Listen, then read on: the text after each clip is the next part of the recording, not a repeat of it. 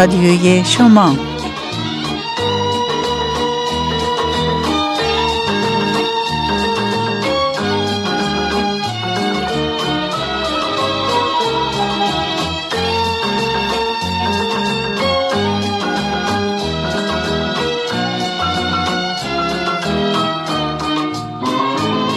امشب دلم می‌خواد تا فردا می بنوشم من. زیباترین جامعه هایم را بپوشم من با شوق بیت باخچامون را صفا دادم. امشب تا می‌شد گل توی گلدون کجا دادم؟ بعد از جدایی ها آن بی وفایی ها فردا تو می آیی فردا تو می آیی بعد از گسستن ها آن دل شکستن ها فردا تو می آیی.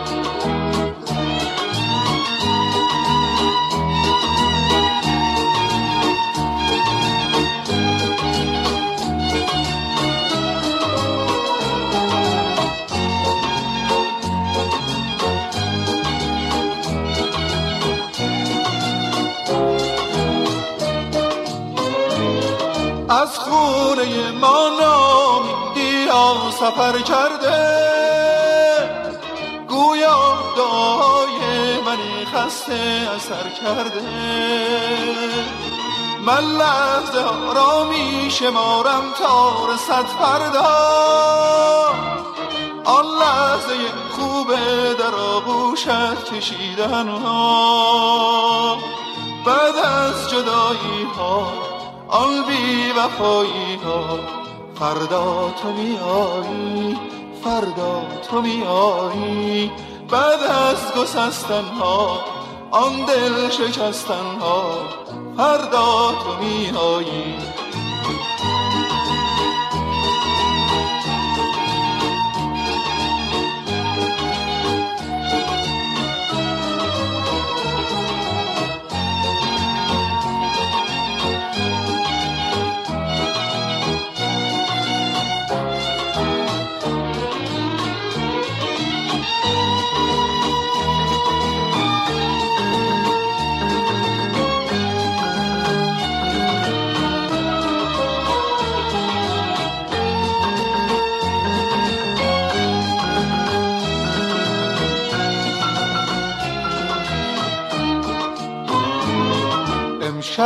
دلم می‌خواد تا فردا می بنوشم من.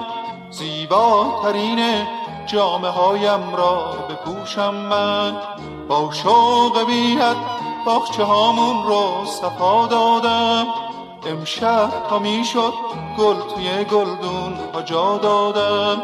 بعد از جدایی ها آن بی وفایی ها فردا تو می آیی فردا تو می آیی بعد از گسستن ها آن دل شکستن ها فردا تو می آیی رادیو ایرانی. رادیوی شما. رادیو ایرانی رادیوی شما. روی موج 94 اف ام برابر با 92 ممیز هفت کابل.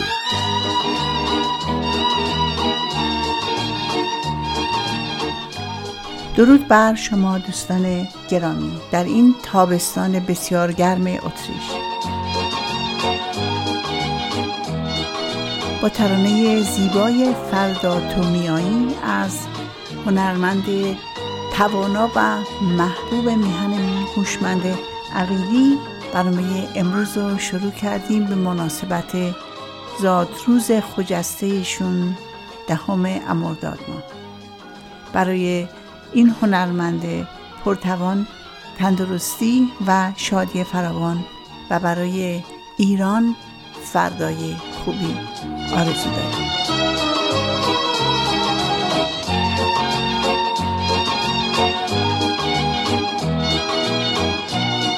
در ادامه بازگشت به فرهنگ زیبای ایرانی و شاهنامه با استاد جواد پارسای به بخش دوم هفت خانه رستم می‌رسیم. درود بر شما استاد گرامی. با درود به شما شنوندگان گرامی رادیو ایرانی در وین. این برنامه رو با هفت خان رستم آغاز می‌کنیم. در برنامه پیشین گفتیم که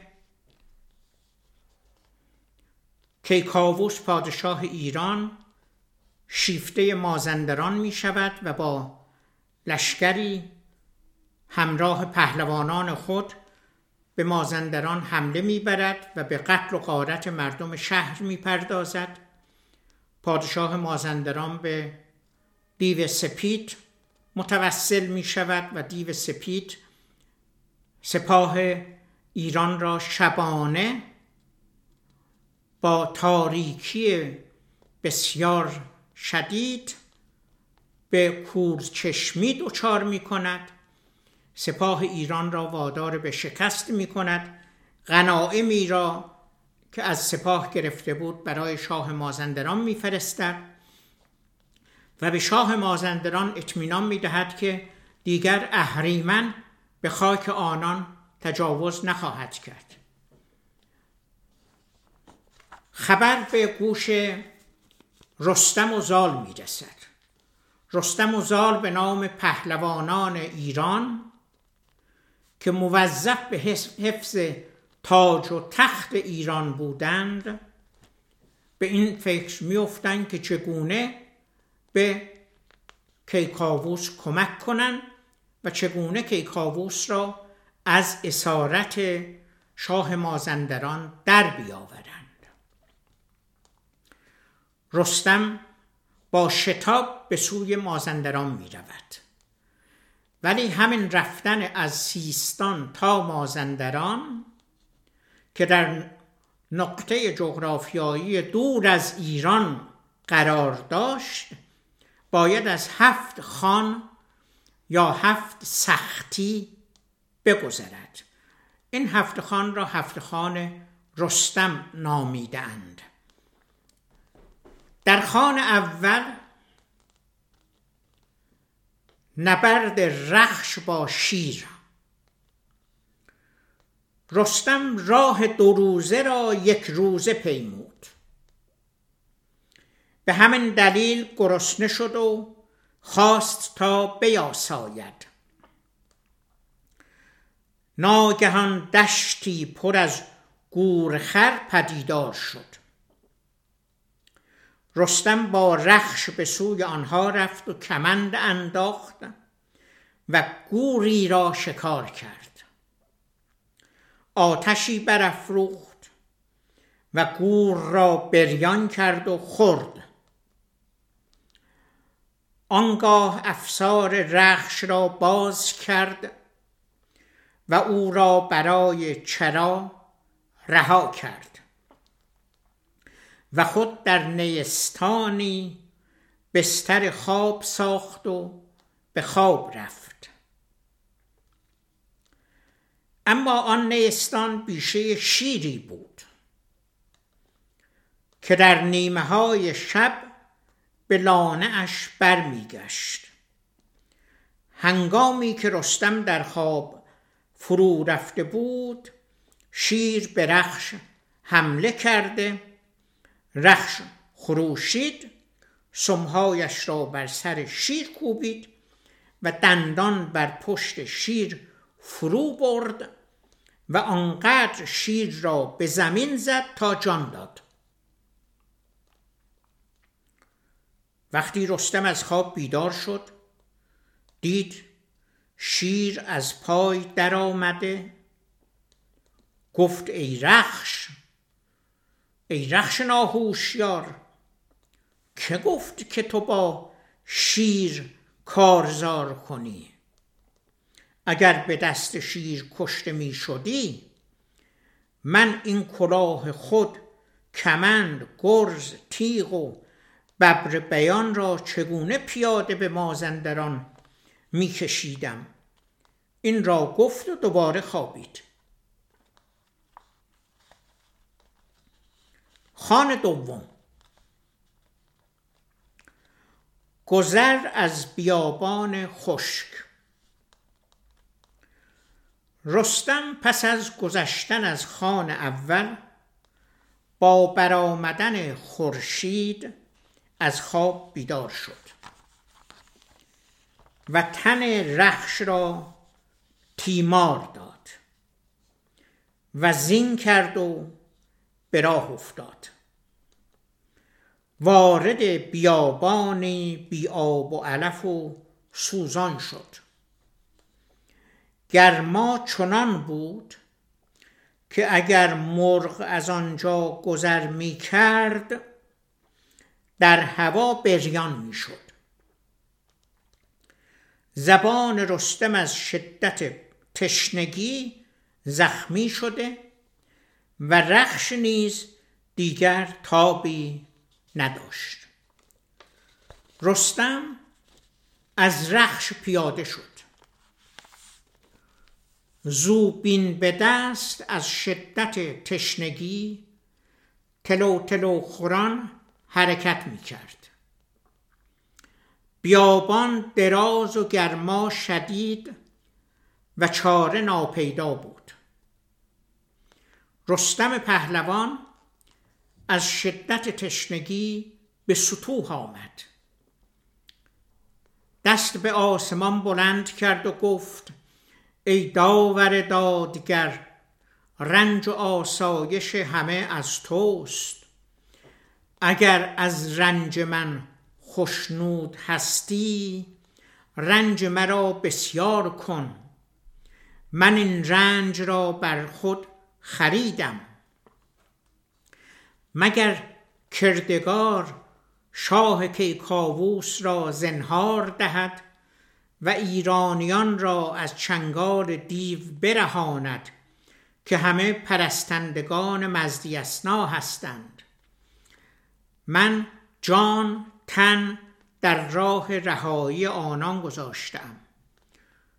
تو که یاور ستم دیدگان در سختی هستی دستگیر من باش و دل زال پیز را بر من بسوزان. همچنان نیایش کنان می‌رفت و می‌گفت اگر سر و کارم با لشکری میافتاد.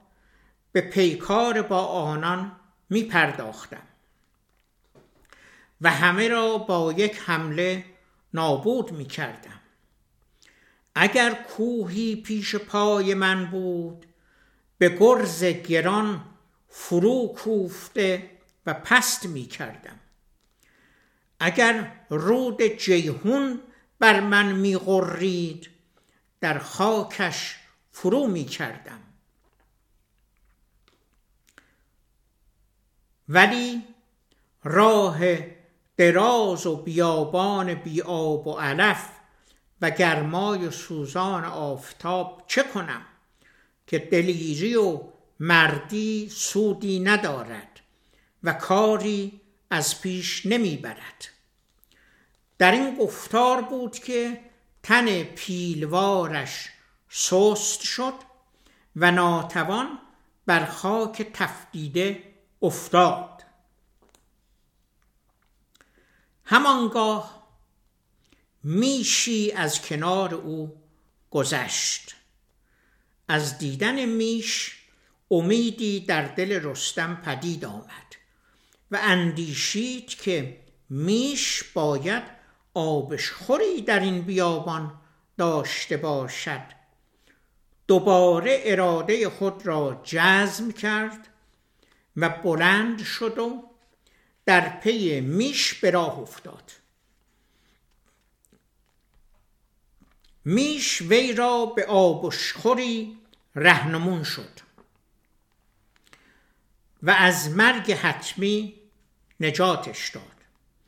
رستم از آب نوشید و سیراب شد آنگاه زین از پشت رخش برداشت و او را در آب چشمه شست و تیمار کرد. سپس به شکار گورخر رفت. گوری را شکار کرد و بریان کرد و خورد و آماده خواب شد.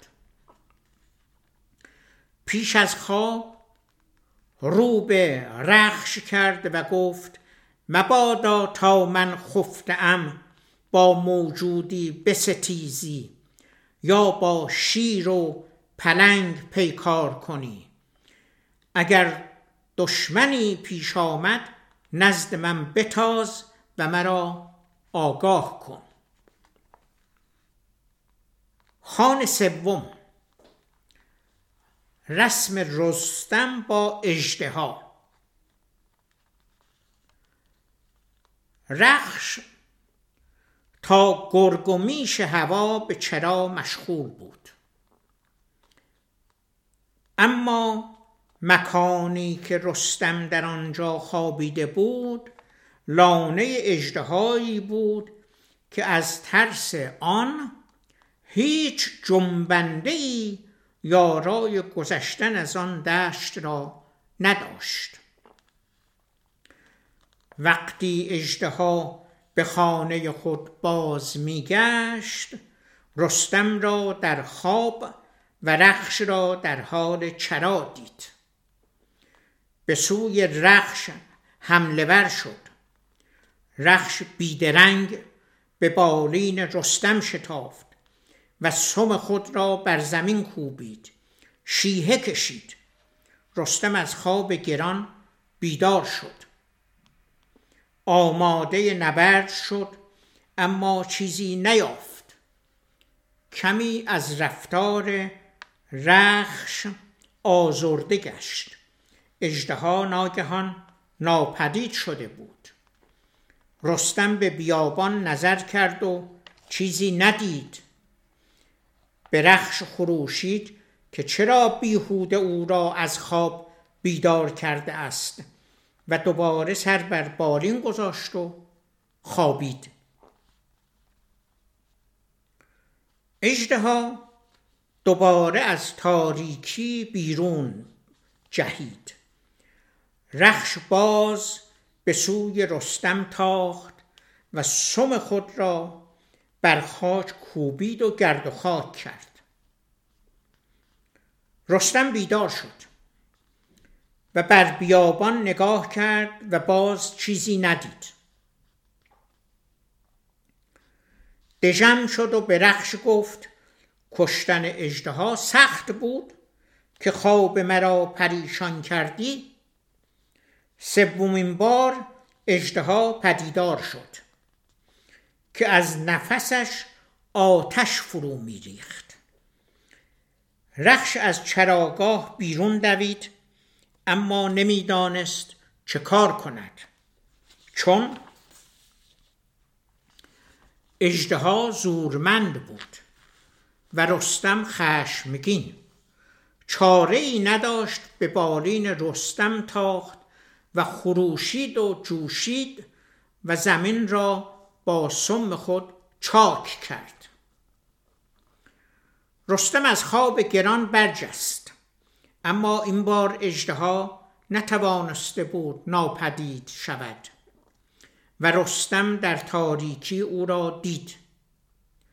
تیغ از نیام کشید به سوی اجدها رفت و گفت نامت چیست که اکنون زندگانی بر تو سر آمده؟ می‌خواهم که بینام به دست من کشته نشوی. اجدها قرید و گفت عقاب را یارای پریدن بر این دشت نیست و ستاره این سرزمین را به خواب نمی بیند. تو جام به دست مرگ سپردی که پا در این دشت گذاشتی نامت چیست؟ جای آن است که مادرت بر تو بگرید. رستم گفت من رستم دستان از خاندان نیرم هستم و به تنهایی لشکری را حریفم. باش تا ضرب دست مردان را ببینی. این را گفت و به اجدها حمله کرد. اجدها زورمند بود و چنان با رستم گلاویز شد که گویی پیروز خواهد شد. رخش چون چنین دید ناگهان برجست و دندان در تن اژدها فرو برد و پوست او را چون شیر از هم بدرید. رستم از کار رخش خیره ماند. تیغ برکشید و سر از تن اژدها جدا کرد. رودی از خون بر زمین جاری شد و تن اژدها چون لخت کوهی بیجان بر زمین افتاد. رستم خدا را یاد کرد و سپاس گفت. در آب سر و تن را بشست سوار رخش شد و به راه افتاد. اجدها کشی از افتخارات پهلوانان است. اجدها یکی دیگر از موجودات افسانه‌ای شاهنامه است که در چند داستان حضور دارد. این موجود در استوره ایرانی نماد پلیدی و خشکسالی است. به همین سبب نبرد با اجدها در حکم نبرد با خشکسالی بوده است. ولی اجدها در استوره های چینی نماد باران و باروری طبیعت است. اجدها کشی برای پهلوانان ایرانی یک افتخار است. مثلا سام نریمان پدر زال در نامه‌ای به منوچهر شاه از کشتن اجرهای کشف رود با افتخار یاد می کند یا رستم و اسفندیار هر دو در خان سومشان با اجدها می جنگند و بر او پیروز می شوند بهرام چوبین اجدهایی که دختر خاقان چین را بلعیده است می‌کشد و بر تخت پادشاهی می نشیند اردشیر هم موفق به کشتن اجدهایی می شود که در آغاز یک کرم کوچک بوده است. خان چهارم. کشتن جادوگر. رستم شاد و پویا. راه دراز را پیمود. تا به چشم ساری پرگل و سبزه رسید. سفره آراسته در کنار چشمه ای دید که بره های بریان شده و دیگر خورش ها بر سفره بود. جامی زرین پر از می نیز کنار سفره خودنمایی می نمود. رستم خوشحال و بیخبر از همه جا خواست سورچرانی کند. اما آن سفره تله اهریمن بود. رستم پیاده شد و بر سر سفره نشست. جام را نوشید و تنبور را برداشت و ترانه فرح بخش در وصف حال خیش خواند و تنبور نواخت. که از روز شادیش بهره غم است که آوازه بدنشان رستم است. بیابان و کوه است بستان اوی. همه جای جنگ است میدان اوی. کجا اجدها از کفش نارهاست؟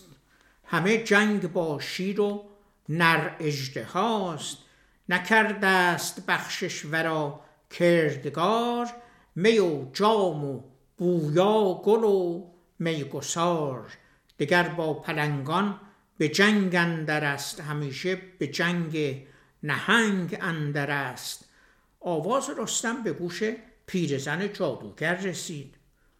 خود را بزک کرد او دستور کشتن رستم را داشت.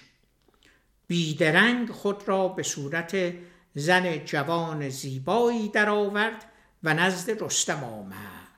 رستم از دیدار وی شاد شد و بر او آفرین گفت و یزدان را سپاس گفت. چون رستم نام یزدان را بر زبان آورد ناگهان چهره جادوگر عوض شد و سیمای شیطانیش آشکار گشت رستم به او نگاه کرد و دریافت که او جادوگر است. پیرزن خواست که فرار کند اما رستم کمند انداخت و سر او را به بند آورد. تا رستم دید که او پیری پر نیرنگ است خنجر از کمر کشید و او را دو نیمه کرد. سر جادو آورد ناگه به بند. بینداخت چون باد خم کمند.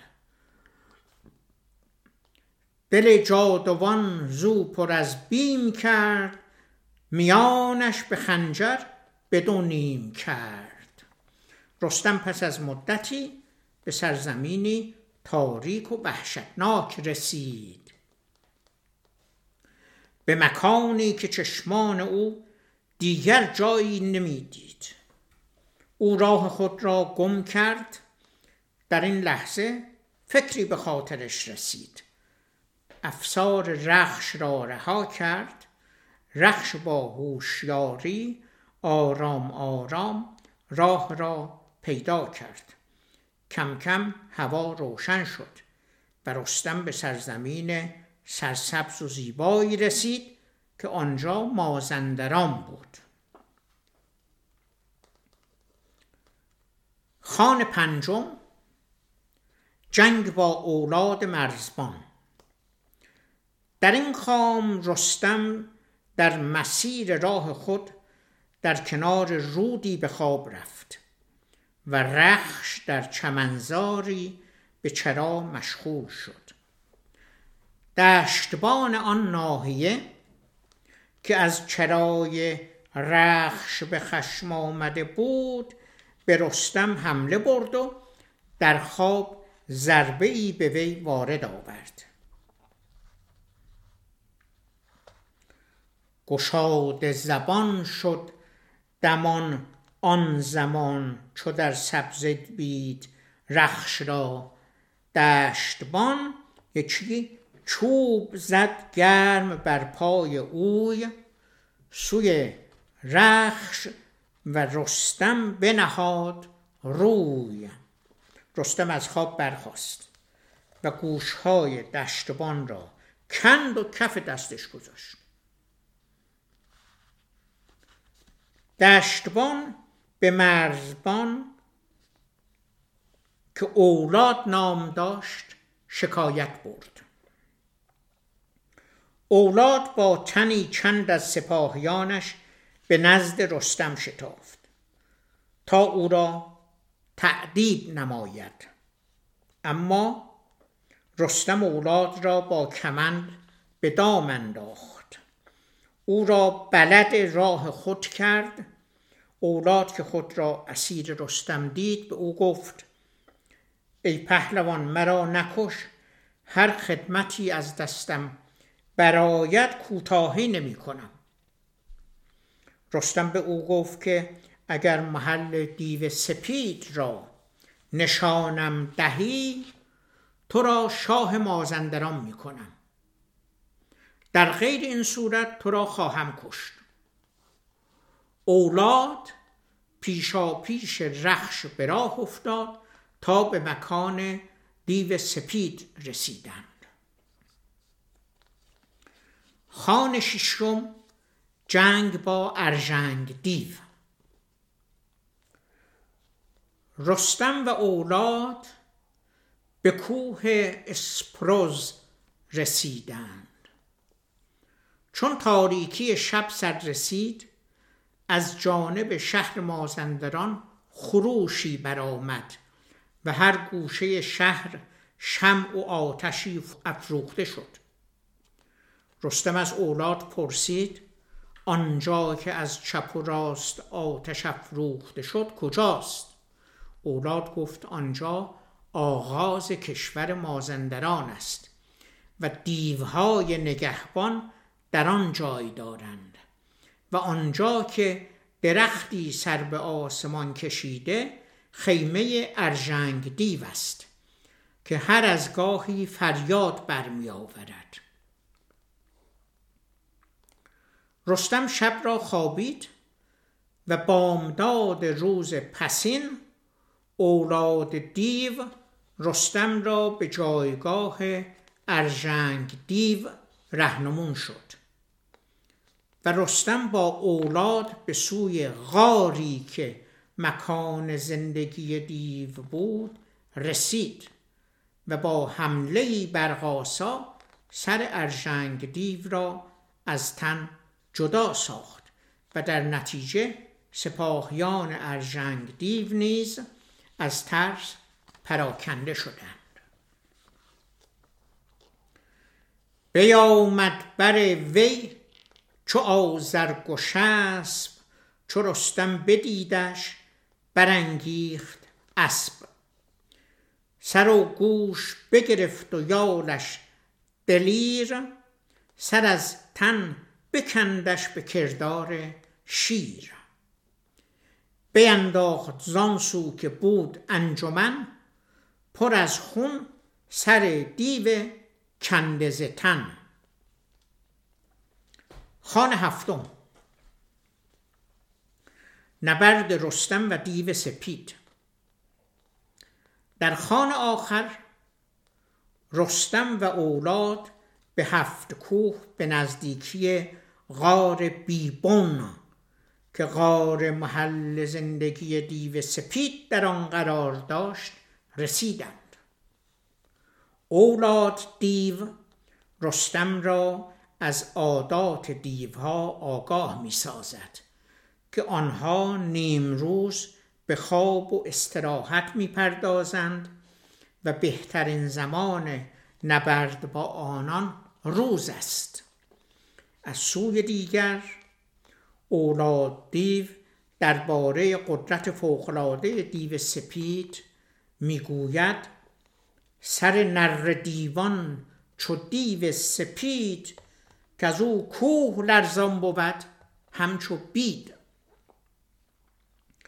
یکی کوه یابی مرو را به تن بر و کتف و یادش بود ده رسن. تو را با چنین یار و دست و انان گزارنده تیغ و گرز و سنان چنین برز و بالا و این کار کرد نه خوب است با دیو پیکار کرد. میگه با این دیو پیکار نکن.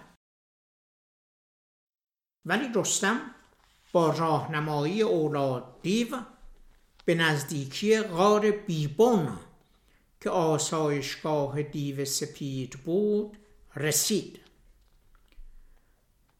به نزدیکی غار بیبون رسید. به گردندرون لشکر دیو دید. به اولاد گفت آنچه پرسیدمت همه بر ره راستی دیدمت. کنون چون که رفتن آمد فراز مرا راه بنمای و بگشای راز. بدو گفت اولاد چون آفتاب شود گرم و دیو اندر آید به خواب. بر تو پیروز باشی به جنگ کنون یک زمان کرد باید درنگ.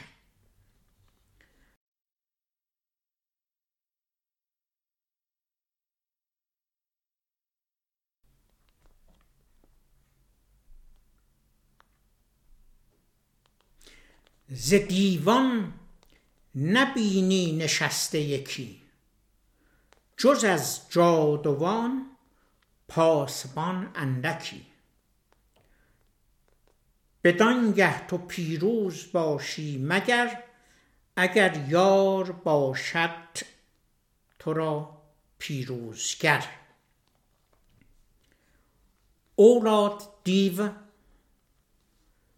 با رستم پیمان میبندد که راهنمای رستم باشد برای کشتن دیو سپید و رستم با پیمانی که میبندد به او قول می‌دهد که او را شاه مازندران بکند. وقتی به نزدیک غار دیو سپید می‌رسند اولاد به رستم می‌گوید که بهترین زمان حمله به دیوها نیمروز است چون در نیمروز دیوها به خواب می‌روند.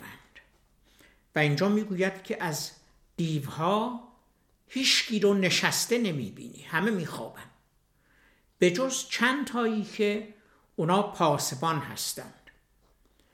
بدین تو می‌تونی پیروز باشی که اگر بخت باهات یاری بکند همراهی بکند. رستم و همراهانش شب را در حوالی غار دیو سپید سپری گردند. بامداد روز پسین رستم آهنگ نبرد با دیو سپید کرد. نکرد ایچ رستم برفتن شتاب. هیچ عجله نداشت شتابی نداشت رستم. بدان تا برآمد بلند آفتاب. اونقدر صبر کرد تا اینکه آفتاب برآمد. رستم پیش از روبرو شدن با دیو سپید درباره قدرت او به ایرانیان گفت.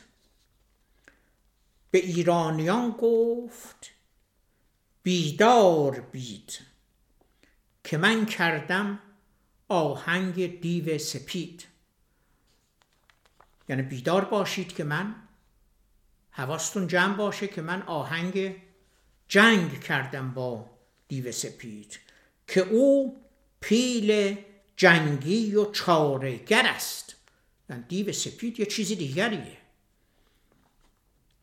فراوان به گرد درش لشکر است و سپاه زیادی داره. گریدون که پشت منارت به خم شما دیر مانید خار و دژم. اگه من تسلیمش بشم و کمر مرا خم بکنه شما دیگه ناراحت خواهید شد و خار خواهید شد. وگر یار باشد خداوند هور دهد مرا مر مرا اختر نیک زور. اگر آهور مزدا خداوند هور یار من باشد به من یک زور ویژه خواهد داد.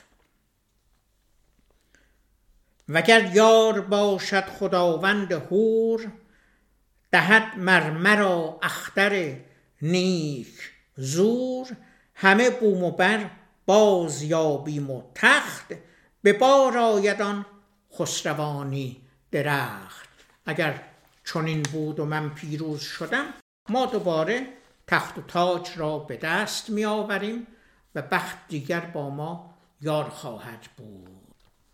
شنوندگان عزیز دوستان گرامی با پشتیبانی و شکیبایی شما ما هفت خان رستم را به پایان بردیم و من این هفت خان رو به شکل داستانی با شما در میان گذاشتم.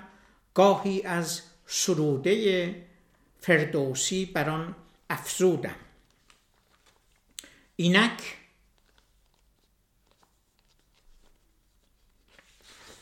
برنامه بخش دوم را به پایان می‌بریم و من به شما به درود می‌گویم و برنامه بخش آخری بررسی هفت خان رستم را می‌خواهم به شعر فردوسی برای شما بازخانی کنم. بدرود.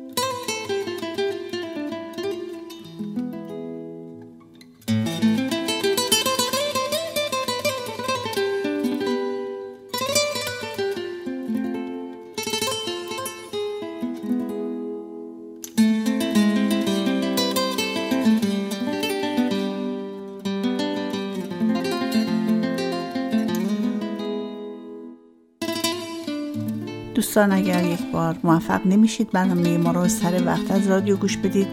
ما آرشیو بزرگی در سایت رادیو ایرانی پونکت داریم که همه برنامه همون با 152 برنامه و بیش از 153 هزار بازدید در این سایت جمع شده که می‌تونید هر زمانی که دلتون می‌خواد مراجعه کنید و گوش بدید. رادیو ایرانی پونکت